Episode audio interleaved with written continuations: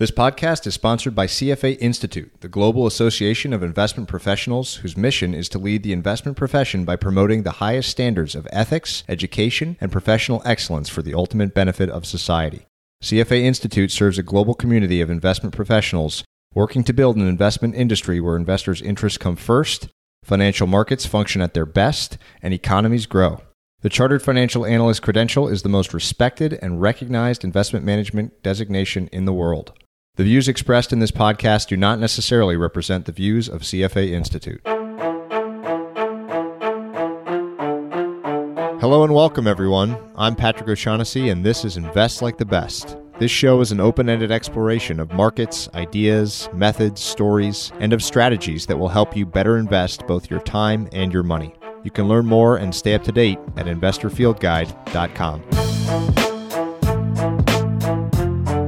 Patrick O'Shaughnessy is a principal and portfolio manager at O'Shaughnessy Asset Management. All opinions expressed by Patrick and podcast guests are solely their own opinions and do not reflect the opinion of O'Shaughnessy Asset Management. This podcast is for informational purposes only and should not be relied upon as a basis for investment decisions. Clients of O'Shaughnessy Asset Management may maintain positions in the securities discussed in this podcast. My guest this week is a version of me, a funnier, cooler version who also has a PhD and has served as an active duty Marine. Lots of you will already be familiar with Wes Gray, and those of you who are not are in for a treat. Wes is the founder of Alpha Architect, a firm which manages quantitative equity strategies for clients using factors like value and momentum. He also advocates a more concentrated, pure approach to factor investing, which listeners know is music to my ears. While we share a lot of the same views on markets and investing, you will still find this refreshing. The conversation was easy to structure. I just took all the questions clients and prospective investors always ask of me and my firm and turned them on Wes. These range from very specific questions on quant investing to big existential ones. I listened to this on the log drive home and laughed out loud in the car at least five times. You're going to love it all. I close this introduction by offering you an opportunity which is not for the faint of heart. On September 16th, I will be joining Wes and his crew on a 28 mile trek called March for the Fallen, which is a small but important way of honoring those who have given their lives in service of our country. Wes and I invite you to join as well. If you're interested, check out the post on Wes's site with all the details. I will link to it in the show notes, which you can find at investorfieldguide.com forward slash Wes. If you are still interested, then email me with the subject heading March for the Fallen. I told you Wes is a cooler version of me, and true to form, he will be doing the hike with a 40 pound rucksack. I will be doing the version without a rucksack. Either way, it will be a day of camaraderie and remembrance that we won't soon forget. Join us. Okay, now on to my awesome conversation with fellow quant fanatic Wes Gray.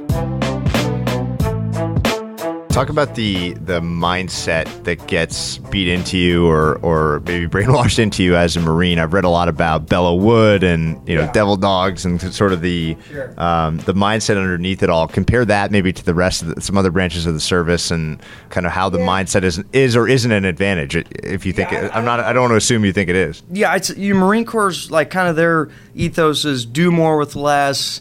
We're we're the you know, guys that always get the scraps. We got to be ornery and mean and, and internal. And, and, I don't know if that's a fair classification, but in, in general, Marines just, we like to think of ourselves as, you know, kind of survivalist and we can do more with less. So, I mean, I think that's, I don't know if that's true or not, because when I was in, we had GWOT funds and they gave you as much money as you wanted, and you if you wanted to go shoot ten thousand rounds, as long as you were training, you got it. But still, that mentality and that culture of doing more with less and winning at all costs, I think, still permeates Marine Corps versus you know the bigger, more bureaucratic services for sure. Did that change your mindset? So how much I always wonder like how much of this is self-selection versus like real transformation. So yeah, was your mindset uh, like that before or was it Yeah, I was change? I've always been like that, man. I like you know, I, I, grew up in a in the mountains in Colorado, and so I've always just been into like adventure, survival. When I was a kid, like we were pretty broke.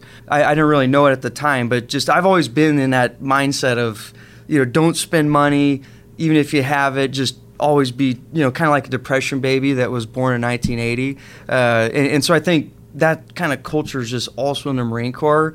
And I, at some level, kind of attracted me to the Marine Corps. So I think Marine Corps doesn't really change you a lot of times, at least in my scenarios. It just attracts whack jobs uh, like myself to come into it. And so then you get a whole fraternity of people that were kind of already self selected to be like this. And then we all hang out together and it just, Just makes it even it. worse, you know? So, I, I, and some people do come in the Marines. I think it does change them. But, but I, I was, like, I was already brainwashed coming in, basically. I didn't get transformed. I, I was already weird beforehand, I would say. What was your most memorable experience growing up in the mountains? it's funny because you, you probably know this when you grew up, but there was this mountain behind where I lived there at the time. It's called Adams Rib Ranch. The Coors family bought it. It's called Frost Creek, and the whole thing is like a development now. But there was this mountain behind us, and my brothers and I, we'd always climb up this thing. It was like an epic adventure. It would take all day. Thought it was the best thing ever. And then we went back probably about 10 years. I, I brought my best friend out there, and, and I was looking for this mountain.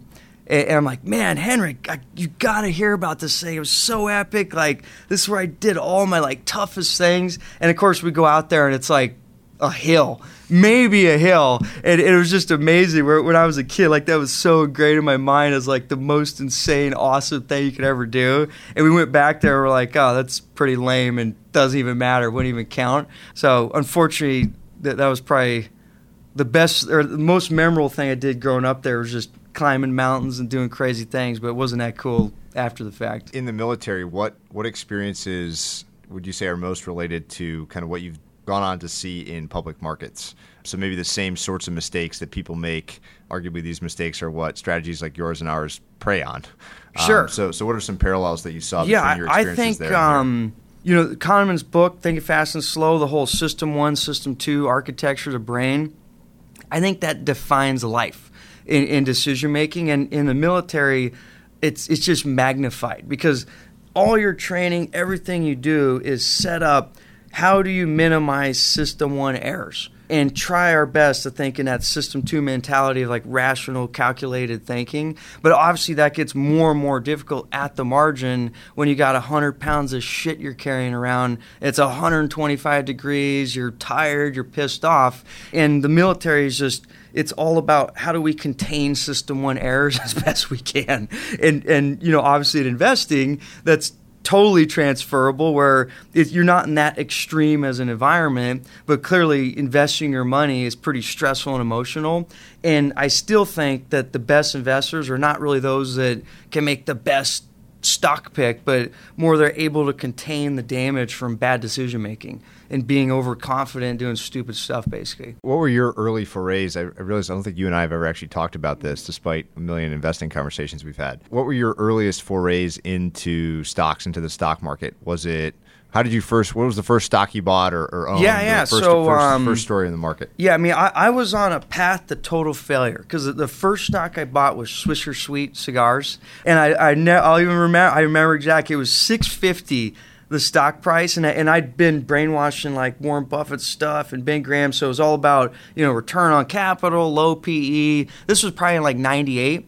And at the time, it, it, like I, I think I even read the value line back in the days of the paper one. It was amazing, like huge return on capital, huge return on assets for multiple years. You know, the the earnings kept growing. It was super cheap on PE.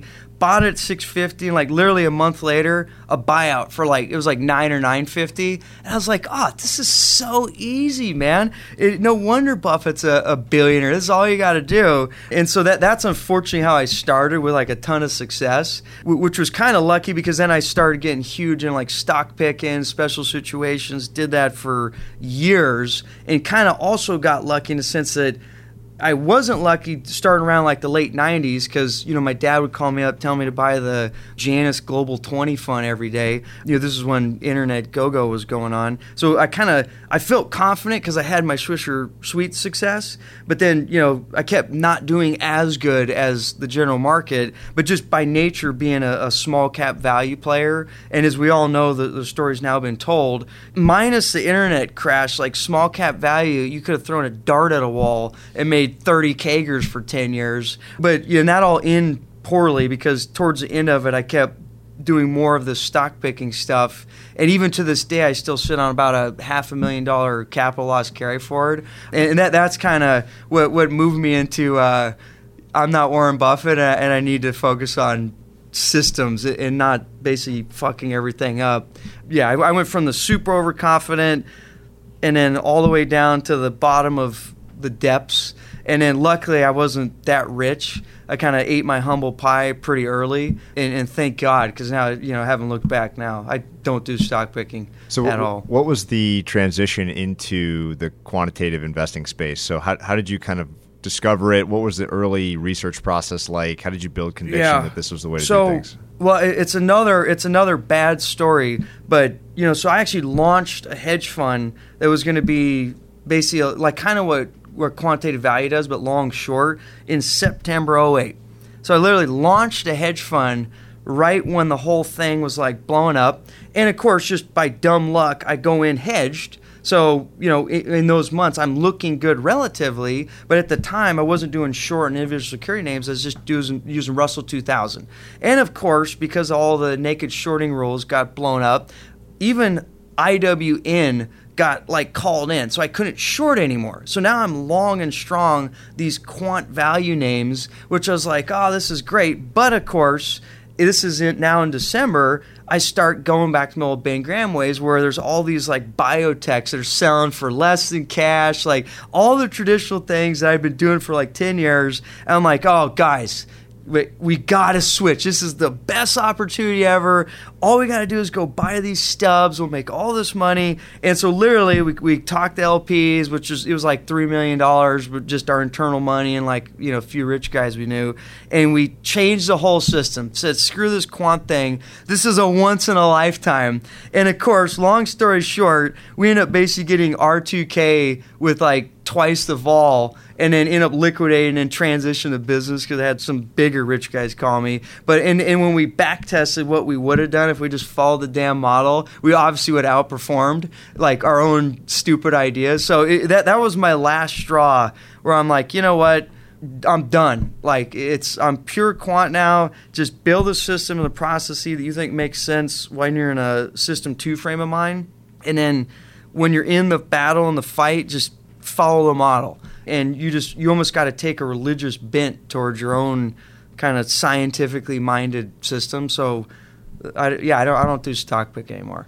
If you had to sort of describe the, we'll call it quantitative investor like landscape or map, how would you do that? Like, what would you say are the major camps or applications of the basic idea, which is, you know, get some get get some things. There's a group of stuff you can buy or sell. There's data on those things, and there's future returns, and you kind of you build models. But there's a ton of ways to apply that basic kind of scientific method idea. So if you were describing to, let's say, a sophisticated investor out there that it came forward in a time machine from the 70s when no one was doing quant, or very few, uh, no one except Ed Thorp was doing quant. Yeah. How would you describe what it looks like today? Like, what are the major camps? Who are the pockets? Who are at the leading edge? Yeah, so just like anything, it's good to define the term, and I'm sure you guys get the issue all the time. Like, quant can mean anything from what I consider ourselves, and I imagine you guys as well, where we're just long term investors that like to use quantitative tools to help us make good decisions for the long term and minimize the baggage of being a human. And then there's a whole nother spectrum of quant, which is the Caltech physics PhD building like AI machine learning algorithms on basically making markets. And I think it's really important for people to just know when you say quant, what do you mean and what are you trying to achieve? And so I think the applications in the much higher frequency land, because we know a lot of them, like the prop trading world or market making, that's where I think a lot of like the biggest brains in the world are super useful because because that's a game of super high frequency information acquisition, trying to be than the next guy. I got to build good computers. Uncertainty gets resolved immediately, and I keep making thousands and thousands of bets. That's extreme quant. We don't play in that game. We don't got any edge. We don't want to. And then on the other extreme is you got people that say, hey, Warren Buffett has a pretty cool idea. Buy cheap stuff that's high quality and has low beta, it turns out too. But his real edge is just patience and ability to sit back and not worry about what everyone else is saying about the world. And I'm not smart enough to be Warren Buffett, tried and failed, but I, I, I don't know if I'm smart enough, but I think I can capture the essence of what he's trying to achieve using quantitative tools. And that works for me. And is this meant to say that my model is better than your model, it's better than AQR's model, or better than Joe Schmo's model. No, we, we all know the same data, we all know the same facts. That I've determined the edge is not in building a better mousetrap. The edge is in coupling educated capital that understands why your mousetrap works and pairing the two together.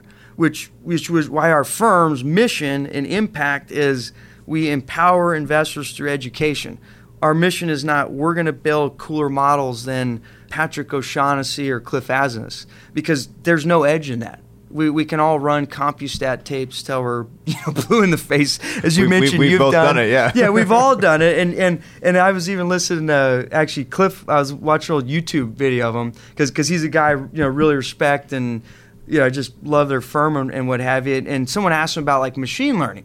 They're like, "Hey, Cliff, what do you think about machine learning?" And and he almost said the same thing that that I wanted to say. Super interesting. You know, haven't really seen anything in its application of what I do, which is kind of this lower turnover kind of quantitative investing to capture these premiums over the long haul. And he's like, "We do value, we do momentum, and that's what we do." And we're probably not changing it and and I'm the same way. Like I literally get people with PhDs in every physics, math thing you could ever mention saying, "Hey, you guys are really cool. You're awesome. I, I got this new machine learning algorithm, and I'm you know equal opportunity uh, employer, so I'll just send them a bunch of data because I've already know what we've done on it, and I'll say, here's a bunch of data. You go crazy, and and here's all the robustness requirements you got to show me. Prove to me." That it works any better than just predictive regression approach. And and it, to date, I have not seen it. It's one of those things where it's uh, on one end a quant super hardcore is great, like an HFT. On the other end, I don't. You could give me 50 guys with 200 IQ, Caltech math PhDs, and they're not going to convince me that their value algorithm is better than mine or yours or, or whoever's. It, that's not what matters. We're, we're going to spend most of the rest of the time parsing our world, which is, I'll say, like the more just automated fundamental type investing, mm-hmm. more or less. Killing system one error, simple, basic, long term stuff. So we're going to return there and spend time there. But it'd be fun to get your perspective because you have straddled all the worlds. You've been in the Chicago PhD program. I think Fama was literally your your thesis advisor.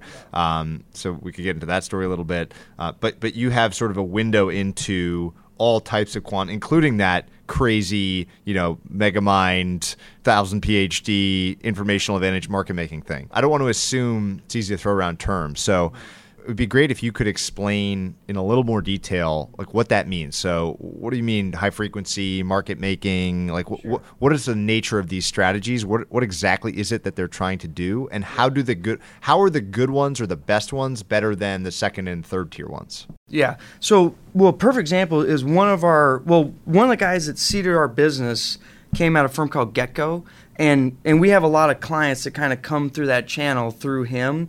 And a lot of them you know Getco was like the original gangster in in basic market making right? Crushed the world. They they came into that kcg acquisition kind of meshed with a different culture. And then all the original gecko, Getco guys for the most part left. And they're they're now all running their own little shops.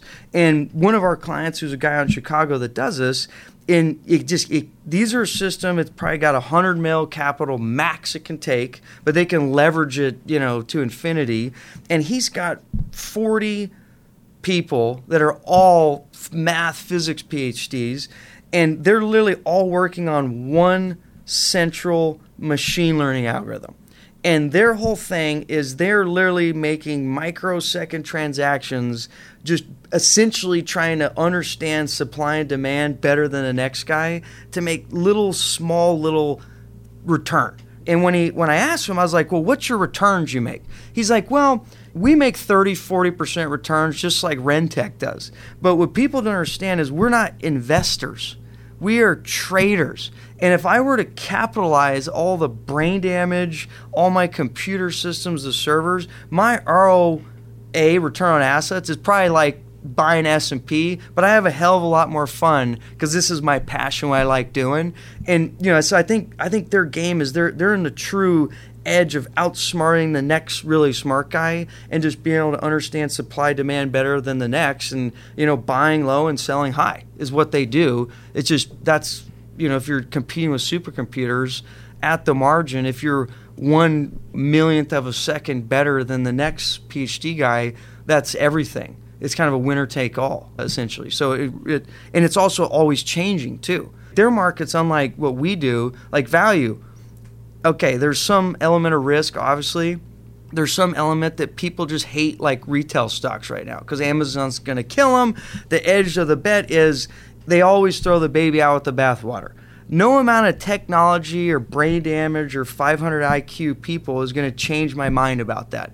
Whereas in their world, it is the case that a smart like I do think machine learning mainly because you can learn much faster with much more frequency I think that those those technologies can make that better at the margin, but it's always going to be a limited scale opportunity where, yeah, you're always going to have to be innovating, always going to have to be smarter than the next guy. It's not Warren Buffett, you know, frequency of change. People are always curious about who populates these firms, right? And and given that you came through the Chicago PhD program, you know, a lot of a lot of the alumni from that go to firms like this. Sure. So can you talk a little bit about like the human capital arms race in this space? Like how how how is Rentech, you know, outpitching Two Sigma, outpitching whomever yeah. um, to get the top talent? Like what what what is the what are the kind of the the the elements or variables that matter there from a recruiting standpoint? Yes, so, so, I so I know a few of the teams like Millennium and some of these big shops like that. One of the things is they just have great infrastructure, and, and to be honest, a lot of them aren't Chicago PhDs. A lot of them are just you know more like hard science types but you you can go to a shop like that like millennium and say hey here's all the data pipes in the world here's all the legal infrastructure in the world and oh by the way we charge whatever 3 and 50 and you and because our fee structure is so high we can pay you internally like 0 and 20 or 0 and 30 and everyone's still winning and and the ability to be able to offer someone who's you know maybe a PhD geek that's got really cool ideas and say, hey, you're almost like a postdoc coming into a science lab. You don't have to go raise, you don't have to go fight for grant money. You can just come in here and do cool stuff. And oh, by the way, w- because our fee structure is so big and deep, we can also pay you a ton of money. And then, and so I think that that's the initial attraction on all these guys. And then I think it, it boils down to culture because most of the, the folks I you know we all know guys that work at all these best shops. The decision usually comes down to what's the cultural fit, and and there's people that will be like, honestly, I'd rather work for you guys and make 150th because this is so much pressure. I'm losing my hair. I hate my life. And I, I, really think the culture element is what within those firms is probably what decides who goes where. Because in the end, they're all, it's kind of commodity what they're going to provide for you. It's more like what's your fit with that culture. Like, like you know, probably Bridgewater, you either get people that love it or people that are like, yeah, I'd like to go hang myself from the rafters now from hanging out at that place for longer than two months. So I, I think culture is like a big kind of soft element of recruiting that, that most people you just can't quantify it that well, but it matters. So obviously we've both chosen a very different poker table to to play at. So let, us go to our world, which I'll let you start by describing at a high level the basics of our findings. So you you already mentioned that a lot of us we're all looking at CompuStat data, WorldScope data, MSCI data, whatever. And obviously, if you do fairly simple work, you're going to reach fairly similar conclusions. That's not to say that you can't differentiate yourself in how you calculate things, how you. I want to get into portfolio construction because that's how I think you and I agree that can be a huge differentiator. But maybe describe for the you know the ten people listening that don't already know who you are, given that we're kind of operating in similar circles here. Maybe describe at a high level what the approach is and and the characteristics that you mentioned Buffett before. So that's one kind of mental model, but the characteristics that, that you found in your research to be most predictive or usefully predictive of future returns in, in stocks? Yeah, I mean, it's going to sound like a beaten drum, and, and your dad wrote a whole freaking book about it, but uh, we have a saying buy them cheap, buy them strong, and hold them long. What does that mean? Buy cheap is basically encapsulating an idea of value. Buy stuff that the market at that time basically everyone hates, and just hold your nose and have a long horizon. And then buy strong refers to momentum. Is you just we know that winners we get winning. So do that. But the last part is arguably the most important. Buy them cheap, buy them strong, dot, dot, dot, and hold them long. Because everyone in this factor rat race, and, and you know it, we know it, anyone who's studied the data knows that if you're to capture those factor premiums, it's to be insanely painful and especially if you do it how you and I do it, where I think it's a more intellectually honest way to do it, which is much more concentrated and focused in the actual factor. It's just it's just that's the nature of it. It's going to be painful. So it isn't a free lunch, but I think in return for for not ha- for having to endure that pain, you get some gain. And I think those are the yeah, buy them, buy them cheap, buy them strong, and hold them long is about my summary of all the research out there for the last 200 years on this thing. So, one of the most interesting debates going on now is around portfolio construction. And when you say pain, there's kind of only one type of portfolio that can deliver real intense pain, which is a high active share, highly differentiated one because by nature the more different you are the more the more potential there is to do really badly yeah. which always hurts much more than doing really well feels great yeah. uh, so we've got this goofy uh, you know fear greed imbalance so talk about your research on portfolio construction because the standard party line for quants is you got to be really broadly diversified and take basically no individual name exposure neutralize every risk to everything so you've got these these like platonic pure factor exposures and nothing else. And this kind of coalesces around the idea of smart beta, which everyone's familiar with. So you and I have very different takes on this. So talk about talk about portfolio construction. Yeah. So, so again, we use quantitative tools to capture what we think are important good insights from qualitative investors. You know, Munger has that whole thing about you know diversification and if you have an edge why would you dilute it out and again being like to your other point being different is the way you're going to add value or potentially subtract a ton of value. So i understand the merits in doing like the super sector constrained control for every little thing and that's that's cool for a certain buyer. We build products for our own money. I'm in the business of trying to compound my face off for 20, 30 year horizon after fee, after taxes, and I don't frankly care that much about sector risk or volatility or what have you. And and I feel like that's the only way can I can capture my edge, which is being crazy and having a lot of patience, right? Because if everyone in the world has to sector neutralize to placate this institutional mandate, like just if you think about it, are you going to have more or less edge when you have to look more and more like the Vanguard fund? Almost mechanically, if you think of this as the poker game, if more and more have to play poker like all the other poker players, almost mechanically it destroys any edge or, or ability to take pain. So we just build portfolios. I'm not saying they're right or wrong. I'm saying for a particular mission, they make a lot of sense but they're also the worst idea on the planet Earth for probably a vast majority of investors. And it's much more appropriate to kind of manage the risk because, again, our, our portfolios, we don't say you should put everything in like one of these things that has like 50% retailers right now. Because that's a real risk. What if the whole damn thing blows up and Amazon like takes over the world? I, am not discounting that as, as a real risk, but if you're paying me to deliver you the value premium, and presumably that's being wrapped in a, a, broader portfolio set where you know you're doing some element of efficient frontier portfolio diversification, you want me to have as much active risk as possible because that's what you're paying me to do.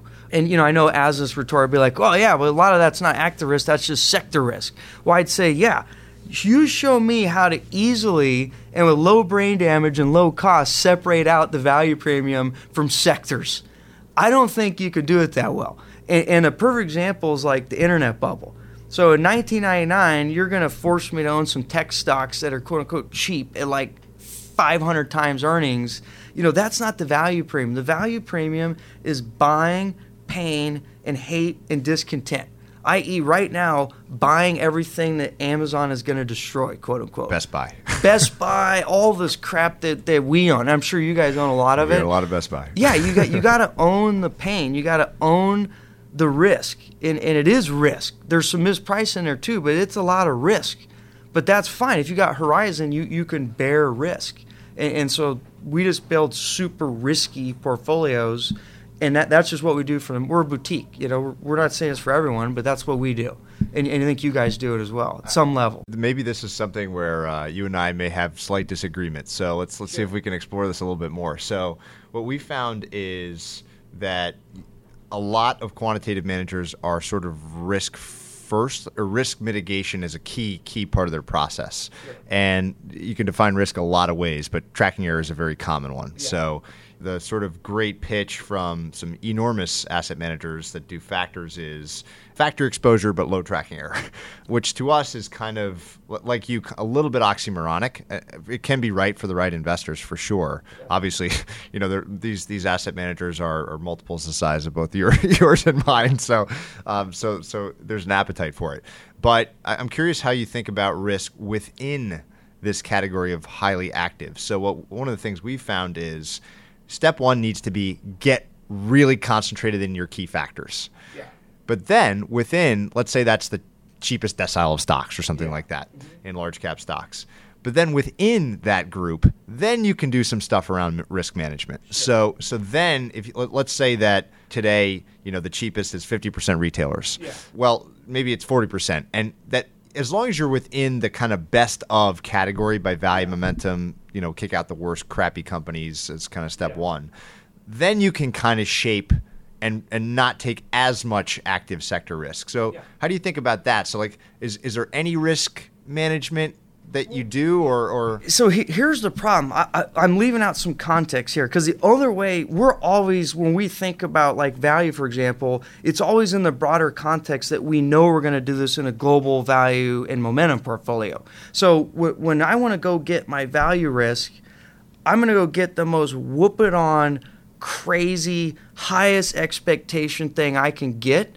And obviously it's going to have a lot of vol and quote unquote risk Eh, you know, risks that may be associated with sector bets, what have you. However, if those 40 stocks are part of a 200 stock portfolio, especially pulled with momentum, where a lot of times it's doing kind of like the convex bet that's opposite of the Best Buy pain trade, I think as a global portfolio there, which is really the in state equity book, it's not that big a deal.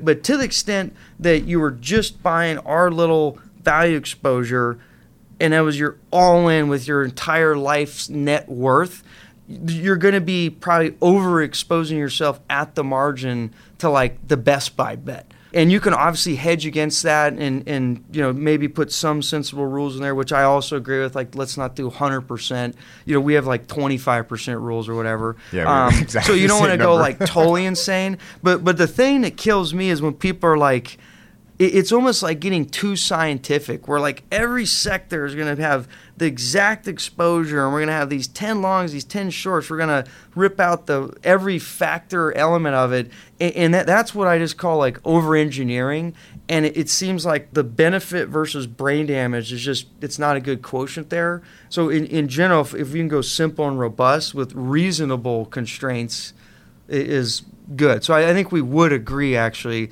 I, am more I'm more talking to the hyper quant types that it's like seems over engineered to me. So so QVal, at least last time I checked, which is the standalone value ETF, I think is 40 holdings, right? Or something yeah. in that ballpark. Yeah. So how do you think about that number? Versus 100 versus 10 what is the portfolio construction logic just yeah. behind like the size the number of names and the sizing of the positions in the portfolio? Yeah sure. So, so we, we all have to operate in some constraints for like 40 act and what have you but but in general we kind of look at it as you always have that trade-off between expected return and volatility or some measure of volatility and it, we all know the chart how many positions do you really need to hold to get the benefit of diversification, especially if you consider that these investors are probably going to hold other things? And we just feel that if you're going to try to bottom ticket and give people as much active risk exposure as possible without being insane or running afoul of you know these different rules we have to operate within the regulated space we think like kind of that 30 to 50 seems reasonable and could you do 100 Sure, that's not bad. That's at the margin better than 500, where you got sector neutral everything and you're not really buying the factor. So I think it's more of the art and the science of it. We're just trying to get it as focused as absolutely humanly possible, where the results back 40 versus 55 versus 23.2 positions? No, but you know 30 to 50 seems like a good ballpark to maximize active risk without getting stupid about it by holding like a five stock value factor portfolio. We, we feel like we can get the diversification we need, but still deliver the high octane kind of pure blue meth drug that we're trying to deliver out there. And then you know people can chop that up and add their baby powder on their own terms, but you know we're going to personally you know, smoke our own blue meth because we like it. Uh, it's kind of how I'd say I think about portfolio construction. Gun to your head, you got 20 year horizon. You get to pick one factor. You're picking value or momentum? Okay, so the evidence would say momentum, but because I'm a human, and because I was raised on Ben Graham, I, I value is just intuitive for me. So when I incorporate the system one risk, that when that guns to my head and the momentum stops working, I'm just going to give up on it. Value something that you could put 50 guns to my head, and I will never, even if it goes negative 99% return, I'll still be holding my value stocks. Whereas momentum, something where I know the evidence is compelling, I know all the rationale for it, blah blah blah, but it just it's not as intuitive.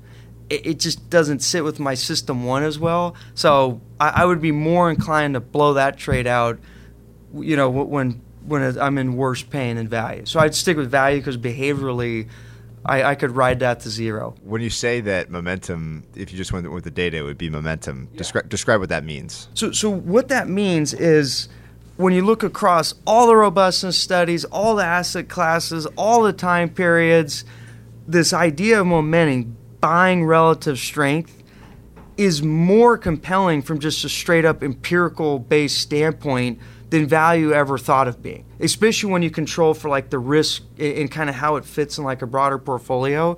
And I don't think anyone denies that. Even you know, Fama and French in the Dissecting Anomalies paper, they say this is the premier anomaly. Like we can actually look at book to market which you know classic value factor and of course they picked that one because it sucks but you know you could you can kind of make all kinds of story why it's risk based blah blah blah but but they say momentum and oh, by the way, our prior is we got to make the world efficient market hypothesis here. We even can't explain this. This is absurd. And, and so I think the evidence is there, and because it is so counterintuitive in how it works and why it works, I, I just feel like it, it is a better long term bet if you were like a scientist, like computer, robot guy which I'm not. That's why I said value. But but if I was a robot, that's what I would do. I feel like I spend like a tenth of my career explaining to people why I don't like price to book. So maybe I'll let you do it for me. So so when you say price to book sucks, why? Why why relative to other value factors? Well, I mean, before we get into the weeds though, because you guys have like tons of great research on like the mechanical reasons why, I'll give you the simplest reason why. There's this little shop called DFA that has now, I don't know, six hundred billion dollars of hardcore capital that won't sell book to market stocks if unless you put 50 guns to their head. So anytime you get a factor, you know, there is the thing, you know, the market does matter, supply and demand does matter. So if you have a factor that is a sole focus of a firm that has actually created insanely disciplined investors and done a great thing for, for their investors and essentially arbitrage their factor away, it it happens. So, and same thing. If someone took, you know, our favorite, which is enterprise multiple, and you said, "Hey, we're going to get a bunch of, we're going to get 500 million dollars of brainwash capital that's permanent that will never leave," that risk premium slash mispricing premium will erode because it's not leaving. It's not timing, factor timing. Just like if we did your guys' stuff, shareholder yield, blow out of the water. But guess what? If you grew to $500 billion and you arbitraged away your shareholder yield factor, you over that time period have done an incredible service to your investors because you've they've gained that whole benefit of, of arbitrage net mispricing because they presumably were the, the permanent capital initially and they were like the, the one billionth dollar, not the 500 billionth dollar, which at the margin is now just buying risk premium, pure. So I, I just think it's probably been arbed out. Not to mention that you know there's mechanical reasons you guys talk about with how book to market works with share repurchases, all these other things. So it's not a bad factor. It's going to capture just what DFA tells their people are going to capture a risk premium pure. Great. But if, if you want to try to maximize your value premium exploitation, you obviously going to eat the risk component of it. But if we can add a little bit of mispricing sizzle in there, why wouldn't we do that as opposed to the book to market version? It raises an interesting question, which is one of the one of the key questions I guess any manager that seems to have an edge has to answer, which is how how do you know when this is going to stop working? And flows affect factors, right? Obviously, if there's yeah. five hundred billion dollars in something and a million dollars in the other thing, you probably want to be in the million dollar thing. So, what are the sorts of things that worry you about the strategies that we've spent our careers on, which you know, 10 years ago, honestly, even five years ago, it feels like were much lesser known, uh, much less popular. They were, you know, there wasn't a Wall Street Journal uh, week long series written about these strategies. So, what kind of things worry you? And, and is there any, what would be the circumstances? So, we, we sit here in system two right now, being very rational. Like, if you had to set a set of criteria at which you would say, okay, I'm, I'm actually need to get out of this strategy, what, what would that look like? So, I would say the biggest one, and this is again the art and the science of it, because as yourself, you probably know when you look at and you're trying to be scientific minded. We're going to have the scientific, or we're going to use the scientific method here, where we have competing hypotheses. We're going to look at all this data, look at out of sample, in sample, different time periods, different markets, and we've done that for hundreds of years now on value momentum. I'm in.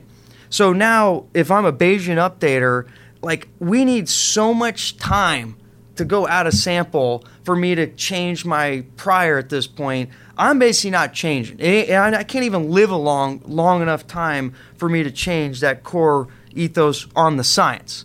But then it gets back to the art. And the way I look at it is it's still in the end, it's all about supply demand.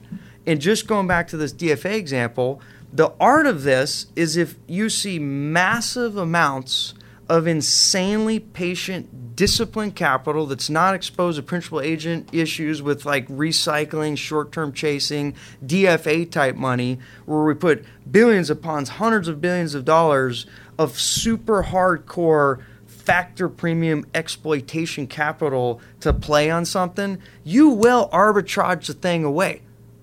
Period. But I just don't see that. What, what do I see? I see more intermediation, more stupidity, more data access, more transparency, which you would think would make better decision makers at the margin. But what do you think happens when someone has the Robinhood app on their phone when they can click a button and buy or sell something? But also when they have all the data in the world at their fingertips. This is not going to make people more rational, patient capital, 20 year hold investors. It's going to actually create availability bias and force decision making, which is the decision making you don't want, which is short term minded. And, and, so I, I think we're entering a world where, ironically, all the information access, more data, more more technology that quote unquote helps people make better investment decisions is end up going to make people just make more decisions, which we all know if there's a chance that a decision maker has a flaw of making a decision because we're all humans, there's a lot of system one in there the more times you take that bet, the higher probability you're going to screw it up. So, so I, I, the art of it is I'm not changing my mind. Buy them cheap, buy them strong, hold them long is going to be in my ethos till the day I die. There may be new things like trend or other things I'll explore interesting, but those core concepts ain't changing. And it, just because there's not enough time in, in, for me to be alive to make enough out of sample to convince me otherwise. But what would change me is again going back to the dynamic of the market and understanding what creates these things in the first place. Usually delegated asset management, principal agent problems, and then just look for basically little mini Warren Buffetts starting to pop up that that stick to these factors. There's ETF strategists. What do they do? Factor time mechanically it's not permanent capital. They're literally going to be blowing out of value because now they're going to low vol or doing that's the exact kind of capital that actually permanent capital exploits in the value premium. And there's you just see more of that, not less of that. So I mean, I think it's would be insane to think, at least based on a short-term forecast and knowing psychology of you know the marketplace and how you know institutions are framing and pitching themselves right now, right now to think that that's creating more patient factor capital. I mean, that, that's the way I look at it. How do you think about new research. So most of these, we'll call it like fundamental quant strategies. Really, I mean, it's it's data coming from its price plus you know the financial statements more or less. Sure. There's other stuff too, but but that's the basis of most of what people like yeah. you and I do. How do you think about new ideas to explore, new research? You guys write a yeah. ton. You know, mentioned the idea of education being a, a central mission yeah. of yours. So, how do you think about what to explore next? Um, maybe give some examples today. Like, what are the sorts of things that have you yeah. interested and engaged with the data and, and, and you know tinkering around? Yes. So you know, every morning, all I mean, all I do, like I know you read like tons of books, which is awesome. I just read unfortunately because like i'm just finance geek i just read source journal literature it's kind of like my books. So I, I don't practice the munger like mental model thing. Like my mental model is finance crap all day every day just because i like it personally. So i love reading research love and desire like no other to find new ideas and hope that they change my mind. That that's i'm passionate about that and that excites me. Anytime i get something new and I'm always reading because I always want to hunt for that new Easter egg. It, but that said, you know, having been doing this for a while now, like I, there hasn't been ever since we've kind of like summed up everything we knew about value and everything we knew about momentum. We always test stuff all the time, but the problem is the bar to entry is so much higher now because because we always have to you know, kind of consider, again, this is more art and science of the chance of overfitting, over optimization, data mining, where anytime you already have kind of the baseline idea, buy them cheap. Am I going to argue that our model is better than your model? Probably, they're all about the same. Buy cheap. Who cares? Just have discipline. You probably win. We think ours is better than you know your stuff. That that and and that's great. I think honestly, the the stuff that comes out on the new models is marketing because every time we look at every idea, re-engineer it, you know, test it, and we say, "Hey, does this add value at the margin of what we already have?" And unfortunately, and you guys probably know it too, inevitably it doesn't. So then you got to sit back and ask the incentives of the marketplace, usually sales guys, well, why are you keep adding all this new crap onto this model?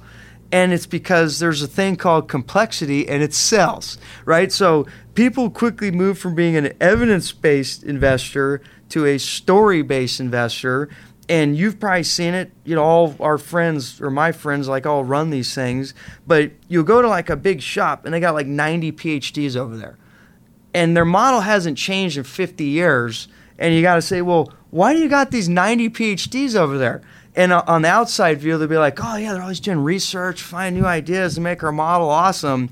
And then then you like give them a few beers. They're like, "Dude, when the consultants come here, we can't just tell them we're doing this model, man. We gotta like tell them we're doing something. And so I gotta point to these 90 PhDs over here, you know, with all their Chicago PhDs, because because it's gotta look like we're doing something here, you know. But but the reality, that's just more like the marketing part of the business, and I totally understand it, but I don't think they're actually adding value anymore because we've already like that's why Warren Buffett has like him and he reads his like 10Ks in his underwear in, in Omaha.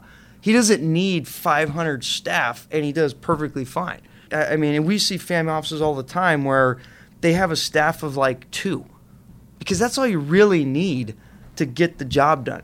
And and yeah, so I don't. We're always doing research. I love it, passionate about it, but the cold, honest truth is I'm not sure it adds much more value to what we already got.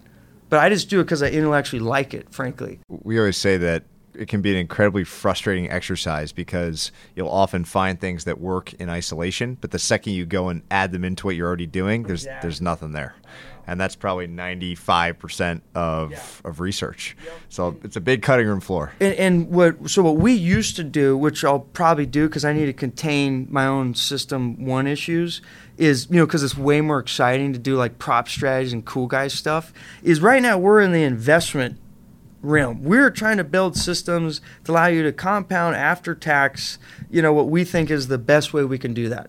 But then there's this whole fun game of like the fun research where you're trying to be smarter than the next 200 IQ guy. And we've done that in the past, but the issue is those things take ton of resources, ton of brain damage, and they're really cool and really exciting because you're trading them all day, but it's just not our business focus. So if I ever got rich enough where I just didn't really care, you know, I would do that more just for the fun of it, knowing full well I'd been better off just buying my ETFs probably. But it's just a lot more fun to do the action pack things. And so I'll probably create like a little unit down the road where we just do like prop trading things j- just to placate my own need to like be engaged in cool guys stuff. If you had to give your money to some other active manager. So you can't choose Vanguard, which is what the, the boring answer that everyone gives these days. I want to give it to them, honestly. To Va- to Vanguard. I think they're going to have mean reversion at some point. uh, I love the idea and the concept, you know, tax efficient, cheap investing, but all there is no firm that was that still exists that you know 100 years ago. And if you get too damn big and too damn powerful, you know, governments get involved, other people get involved, cultures change, and you just can't keep something going on forever, in my opinion. I do love Vanguard, but so, so how how would that play out though? So what would be the the seeds of, of their demise? You know, I've I've spent a decent amount of time with some really great people there. yeah, and oh, it's amazing it's an people. amazing culture, and tone was set early on by by Jack, and, and it's been continued by some really great leadership. They're about to get another CEO. Yeah. So think think through that thought exercise. Like, wh- what might that mean reversion look like? This is on everyone. This is a question everyone has, which is what this this massive one directional trade from everything else into Vanguard. Um, you see some people saying usually it's you know high fee active managers, but so consider it with a grain of salt. But usually it's saying this is creating distortions and perversions, and fundamentals matter less today, and the internals of the market are weird as a result. So how do you think about that? Like how do you think about? I don't really agree with that, but yeah, I'm I don't curious how really you think about it. Yes, so so here's what I'd say. I don't think they're really screwing anything up in the market, but I'll tell you what I think about Vanguard, and the same argument would be applied to like an Amazon. If you get too good and too powerful, it's not the market that screws things up; it's the government. What do you think happens when a senator knows that a one-stop shop owns 20% of all of corporate America, and I don't have to go haggle with everyone now. I can just go talk over here. Things get corrupted when it just like Amazon. That's why I love the Amazon trade. Everyone just assumes Amazon's going to take over the world because they are, and they should. But here's the problem: when they take over the world, do you think government's going to put less regulation on them or more regulation? And what do you think happens when bureaucrats start interfering with marketplaces? The, the margins, everything that was great about that wonderful business model gets totally destroyed. And, and so I think if you just assume that these things are going to go forever exponential, they, they can't eat the whole world because eventually it starts running into other forces that are outside the marketplace that mechanically suck. And, and I think you know all these things come to an end at some point. So it's not it's not that Vanguard in particular is an amazing firm. They're probably the most respected firm that I like. I like everything about them, their culture, and I I hope they keep dominating. But just you know, knowing the, the culture of the world and how power seems to attract corrupt people, they end up screwing everything up. That's that I imagine with hundred percent probability will happen in the next two hundred years. Just like Amazon, I guarantee will not be around in its current amazing form in hundred years from now. Someone will screw it up. It's just inevitable. it's an interesting example of like the inside outside view from thinking fast and slow where like the inside view on both these firms amazon's actually a good bit parallel for vanguard is that they're invincible and can do no harm and it's so easy to project like a perfect future whereas the outside view is to your point like go look at the biggest companies from 100 years ago like just it's just not around there's all sorts of interesting arguments like you know the the government regulation thing you know that makes you think of like Standard Oil or something where where they're cornering markets and gouging customers. Whereas Amazon's very different, right? Like their model has been no, let's actually deliver lower and lower prices. So it'll be interesting to see like how the hell is the regular regulator going And here's what here's what's interesting. Yeah, so so the government will screw that up, or in those sort of models. And this is like so. Google's a firm I probably most respect. I, I actually really like those guys. Like what they do, their culture of like do no evil. I think they're amazing. But the problem is when you became when you become a brand that's known for doing that. And like Amazon's a good example. So my business model is I'm going to get insane, massive scale, basically burning money till the cats come home, and then so I guess investors just assume at some point they're going to magically have all this economic moat because people don't want to leave, and I guess they'll get to raise prices a little bit or something. But here's the problem they don't understand that that demand curve is highly elastic because the minute they're no longer the low cost producer and they're you know prime's pretty cool but guess what? Everyone else is starting to get that too now. The minute they say oh crap now we own the market let's leverage our economic moat to like do a standard oil monopoly play well guess what's going to happen? Everyone's going to be like oh, wait a second, like I'll just go back to Walmart, man. It's right down the road and it's a lot cheaper than you guys. So there, it's like a phantom economic moat. It's there in theory, but then the second question is, can you exploit the moat you built? And maybe they're so good and then get so many magnitudes better that even if they keep their cost structure, they can somehow create like massive P and L on it. But I, I'm just, I'm not really sure and and that's that's without even considering that I imagine well government already has. Remember they used to have like the no state tax thing. They had to manage that. Like all, all these firms, you always if you get too big and too successful, you end up having to fight non-market forces. So we got way far away from my yeah. question, which was if you had to give money to another active yeah. manager, who would it be? Who else out there does work? That, and it doesn't have to be quant. Actually, I'd be very curious if you give a non-quant answer maybe I should change the question. But if you had if you had to give your money to any number of outside managers, active managers, who do you who do you really respect out there? What would I be trying to achieve? The same thing I'm trying to achieve now. Yes. I mean, honestly, I, I like uh, this. Sounds totally pathetic, but I actually do like what you guys do, and like your dad said. The only you guys tax problem would, would, cause me some angst there. But I mean, I don't even know who else does like super concentrated, highly disciplined, transparent quant. Not many. That's what I want. Um, so whoever does that is who I'd give all my money to, and if they could help me like build tax deferral, even better in it. I, I just don't know. Yeah, I don't know. I mean, I, I like what you guys do. Whoever would fit that, if you can just give me a transparent, super focused, well established, like an AQR thing, but if they concentrate it way down and they can figure out how to get tax deferral, I'd use them too. I like those guys. It's tough, man. Tough, man. Yeah, I mean that, that's why we built our own firm. Yeah, it's, good, it's, it's, good news that not too many people are doing this. That's, yeah. How, that's how we want it, right? Yeah, yeah, exactly. Talk about the business then. So talk about Alpha Architect, how how how the firm has evolved, how how it started, what the client base is like, the marketing versus sales mindset. Yeah.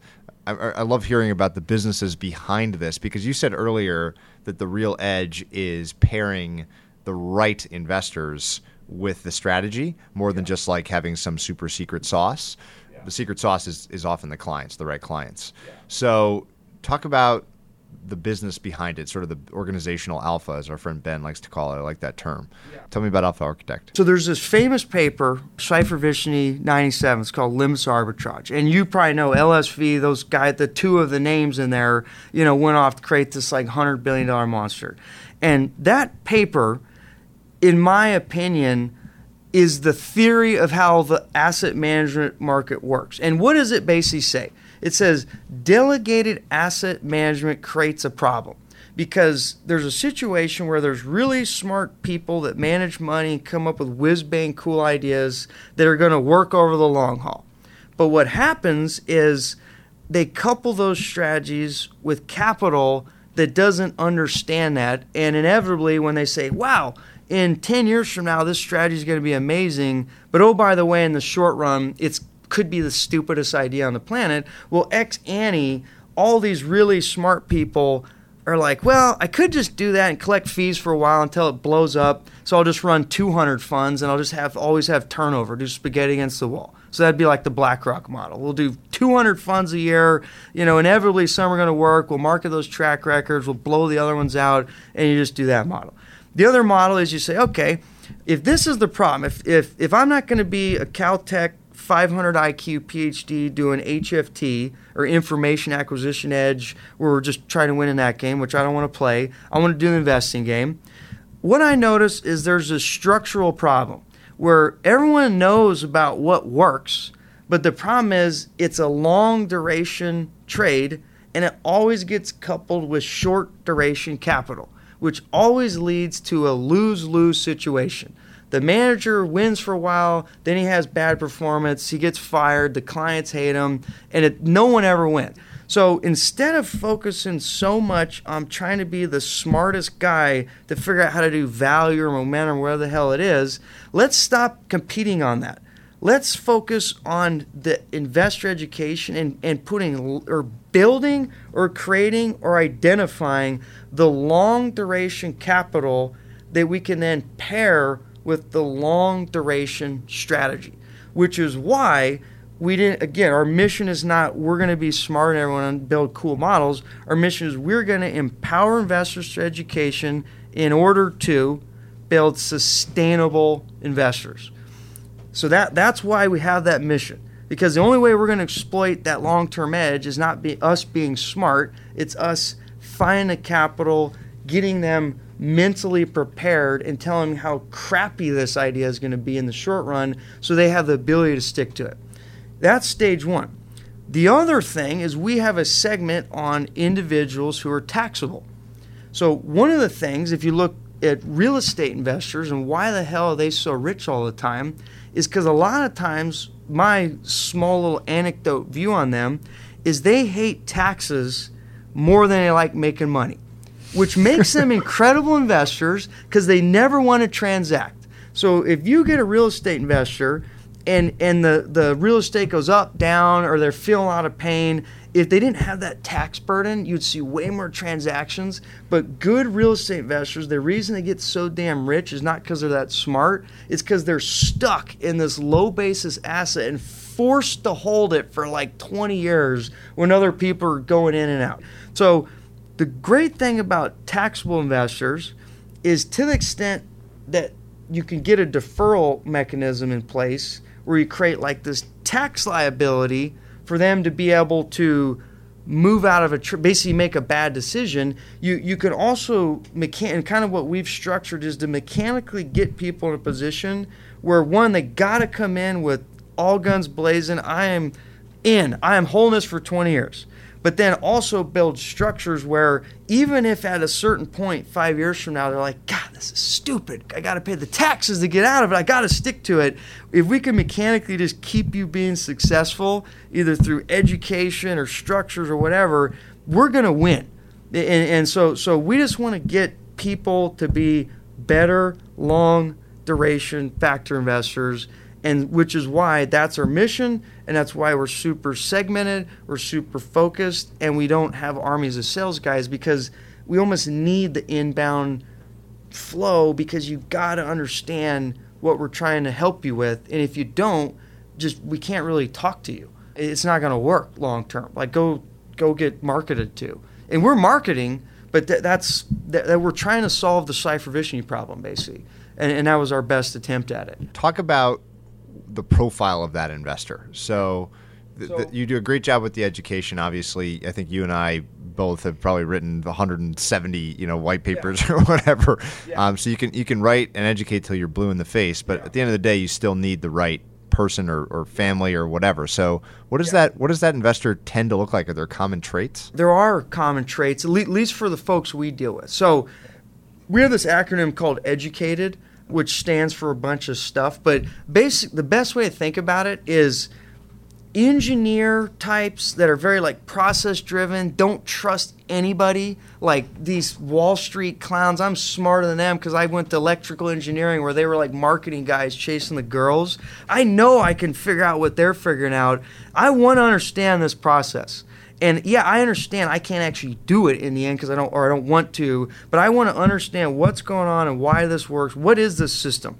Those type of people are perfect because they actually care about the process and they want to know the weeds. And one of our core beliefs is in transparency, so we're willing to facilitate.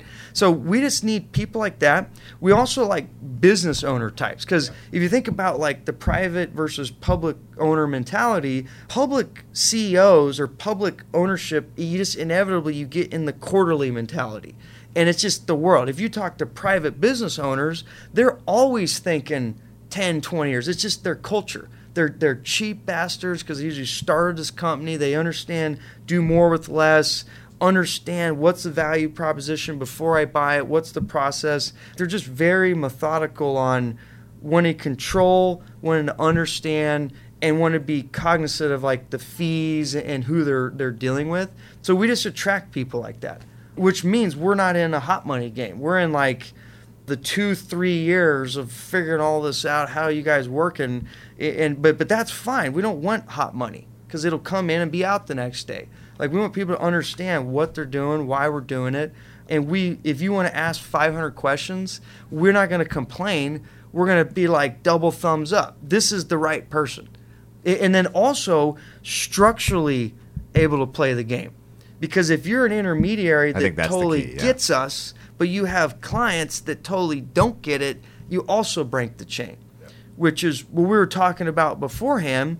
As we're starting to get more and more in an intermediary channel, it's a segment, but there is a segment of advisors out there, like we're talking about, like the DFA advisors, who are super hyper focused on process you know, client education, and and they've you know they were in the small value trade.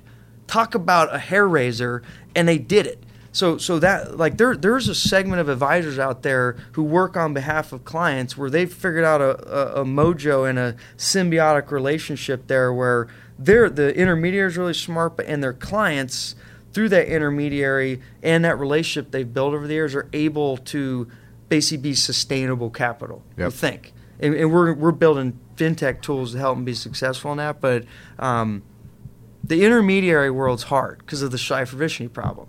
Whereas we've always been direct consumer because you can go to a rich guy who owns that capital and he's like, well, I'm not. Yeah, I get. It. I don't have a principal agent problem because I am the principal and, and agent, man. Like, like I'm not good. Like, I get it. Like, good. This is my money. I want to compound.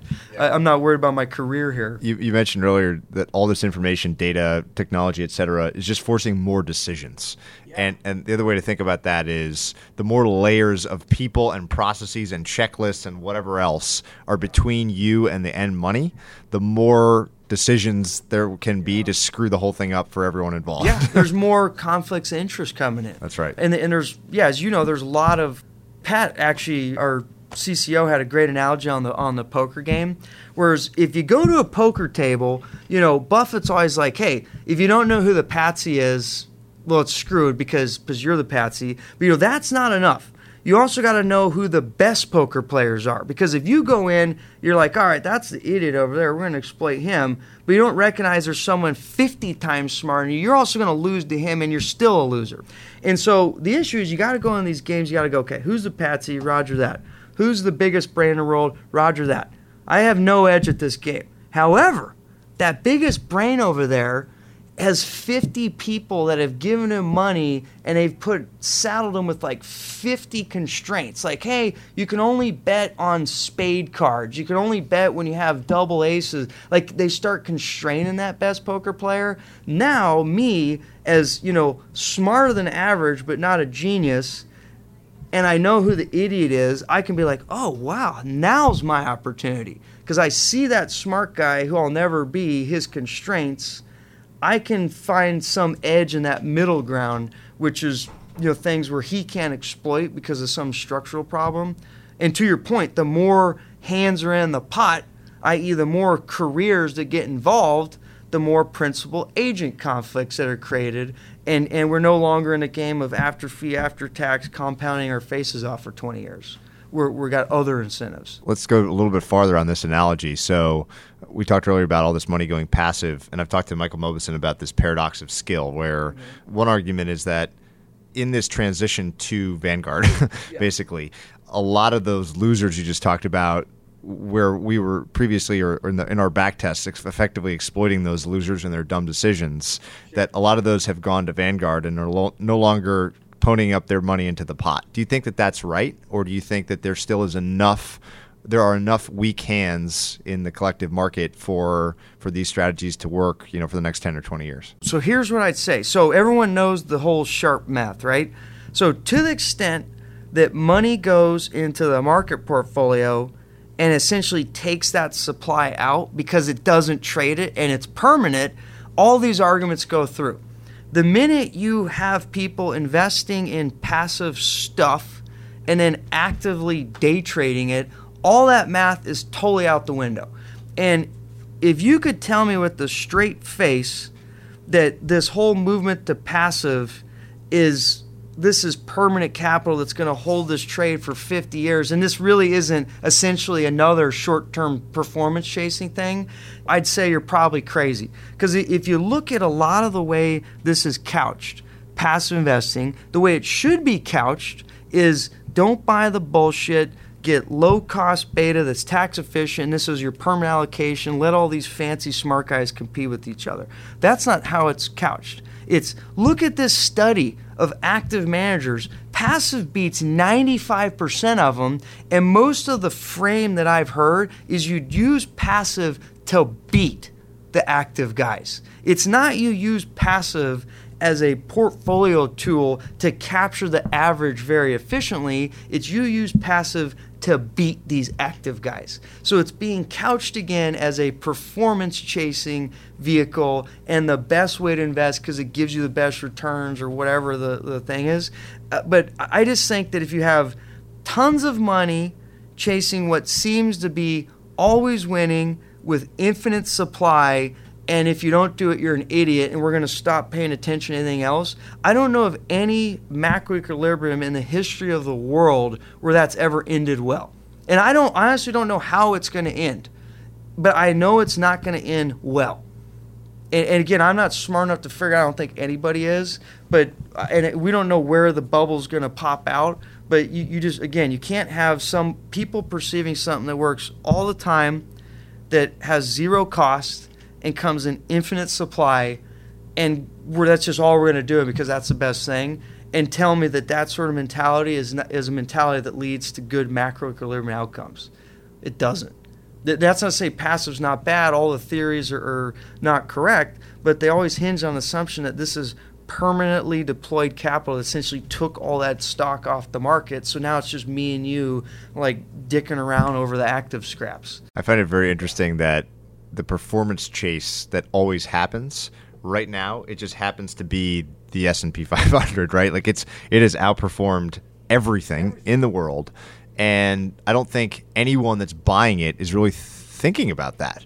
Um, it's an incredibly easy trade because it's cheap and it seems like the thing all the smart, responsible people are doing.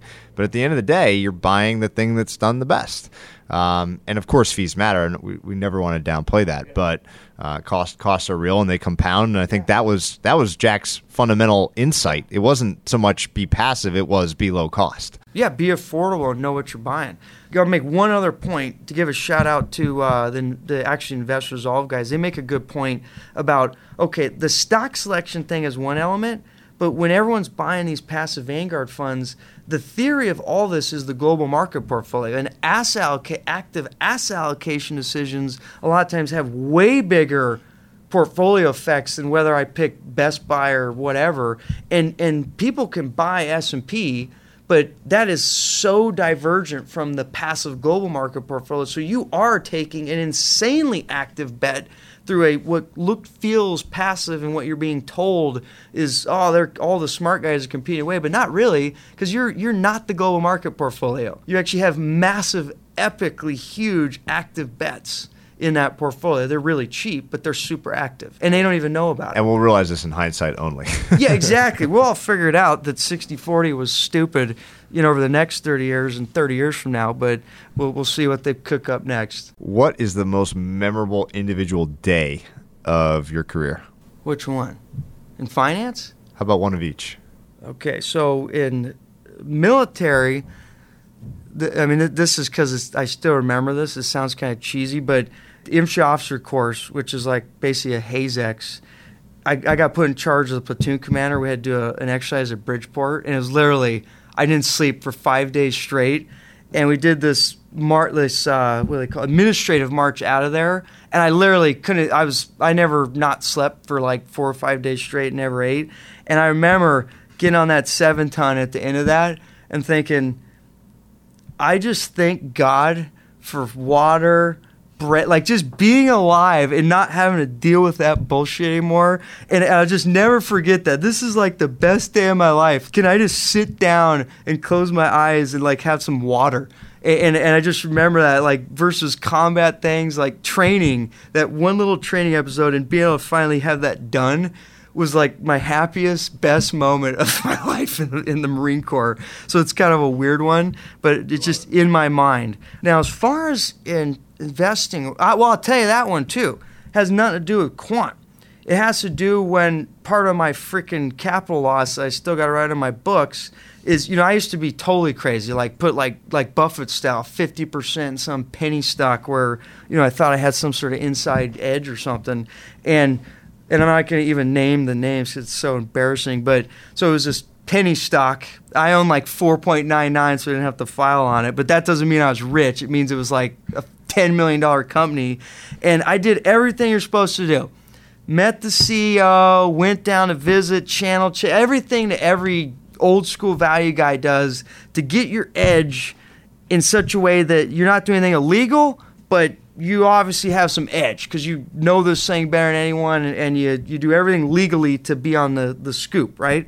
I was all in on this damn thing and I became friends with the CEO. Again, you got to know him, blah, blah, blah you know, he's a wet, quote unquote, turns out this was false, West Point grad. So we had the military connection going on. Whole ball of wax, totally ate this thing, hook, line, sinker.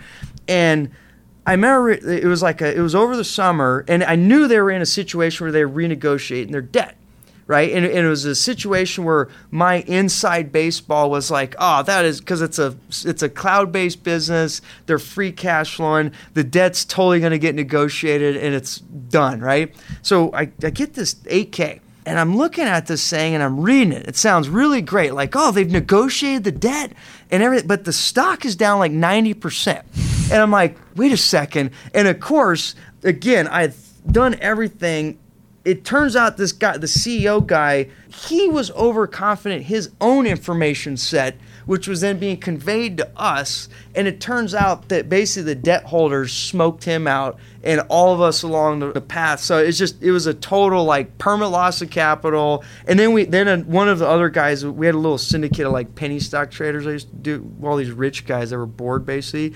He actually hired a private investigator. It turns out the CEO guy was like a total fraud. Like never even went to West Point. Like it was it was just a scam basically. And, and we had all just bought in hook, line, sinker, like believing this guy. And, and that, that was just my moment when I, I went from, at the time, having like a pretty good amount of money for like whatever I was, like 25 or 26, to basically being to, basically bust for many, many, for all expected uh, purposes here. And, and I was just like, I am just done. So, so I just always remember that. I just, I just don't trust any humans anymore. And, and I, yeah, it's just I don't, I don't do it anymore. So Only be, computers. It'll be a good transition from from that to this one. So, what is the kindest thing that anyone's ever done for you? I would, I would be remiss if I didn't mention the Stanners, right? My my mom and my parents, obviously, they did good there, but that's cheesy because everyone says that, even though it's true. You know, my wife for for dealing with me and having my three kids. So th- those are all the Stanners. Uh, but uh, unfortunately, I'm gonna have to do another military one. But again, it's gonna sound weird and unfortunately, again, it's going to go back to IOC infantry officer course. But but we had this guy there. I'll never forget him, Captain Redinger, and and he was he was the captain in charge of, of running IOC. And at the time, this is kind of serious because like people are getting like pulled out of IOC to go in country combat. So it was like pretty hardcore time. And this guy was like the hardest, meanest, biggest asshole like on the planet. You're like like just a straight up not I want to call it Hazex. Everything in the end I realized after the fact was there for a reason, but it, it, was he was totally insane as far as like his warrior monk like just we're gonna dement you. It's almost like you guys are like Vikings. Like that was his mentality. And, and but we're all still kind of like living the 21st century. But but his harshness which which at the time because I was a total buyer on that like I personally was like into it and I hated it at the same time.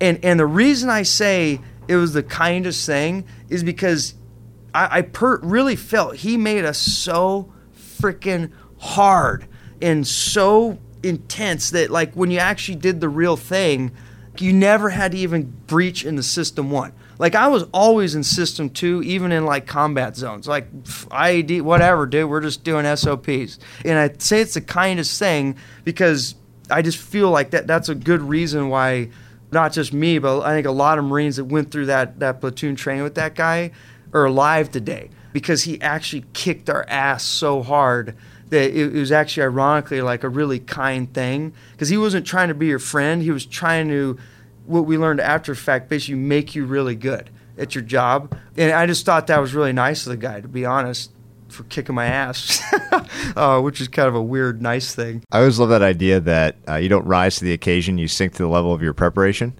and True. It, it, basically seems that that's what that was, right? It's it's it's overdoing it, but preparing you for hard situations. And I, I, think your mission in educating investors, you know, we share the same mission, is kind of like a light. Obviously, you can't. I don't think you can harden prospective investors to nearly the same degree. Obviously, you can't. Yeah, but the best thing you can do is just grind away at education. I think transparency is a big part of that. So. Um, and it, highlight the warts. Yep. Like always post about how many you could have this 10 year underperformance. It happens yep. all the time. Yeah, just almost Captain Rediger style. Like, be nice by being mean. Explain why this sucks so bad, why this is so terrible, why you shouldn't do this, and why this is inevitably terrible idea. And if you still come through my my traps and all my haze X's and you're still willing to be standing at this door, now you at least got a small chance of being successful. But a small chance is better than zero. And I'm not I haven't figured it out, but but I think if if all of us could figure this out at a small scale, because if we get too good at it, we end up screwing up our own trade, and then we got to go be like everyone else. But in the short run here, if we could do that, we'd we'd probably have a huge win on our hands. I love it. Well, I think this uh, this hour and a half is is a good step in that direction. So I appreciate the time. Uh, this was a blast. Thank you for having me, Pat. Hey everyone, Patrick here again. To find more episodes of Invest Like the Best, go to investorfieldguide.com forward slash podcast. If you're a book lover, you can also sign up for my book club at investorfieldguide.com forward slash book club. After you sign up, you'll receive a full investor curriculum right away and then three to four suggestions of new books every month. You can also follow me on Twitter at Patrick underscore Oshag, O S H A G. If you enjoy the show, please leave a quick review for us on iTunes, which will help more people discover Invest Like the Best. Thanks so much for listening.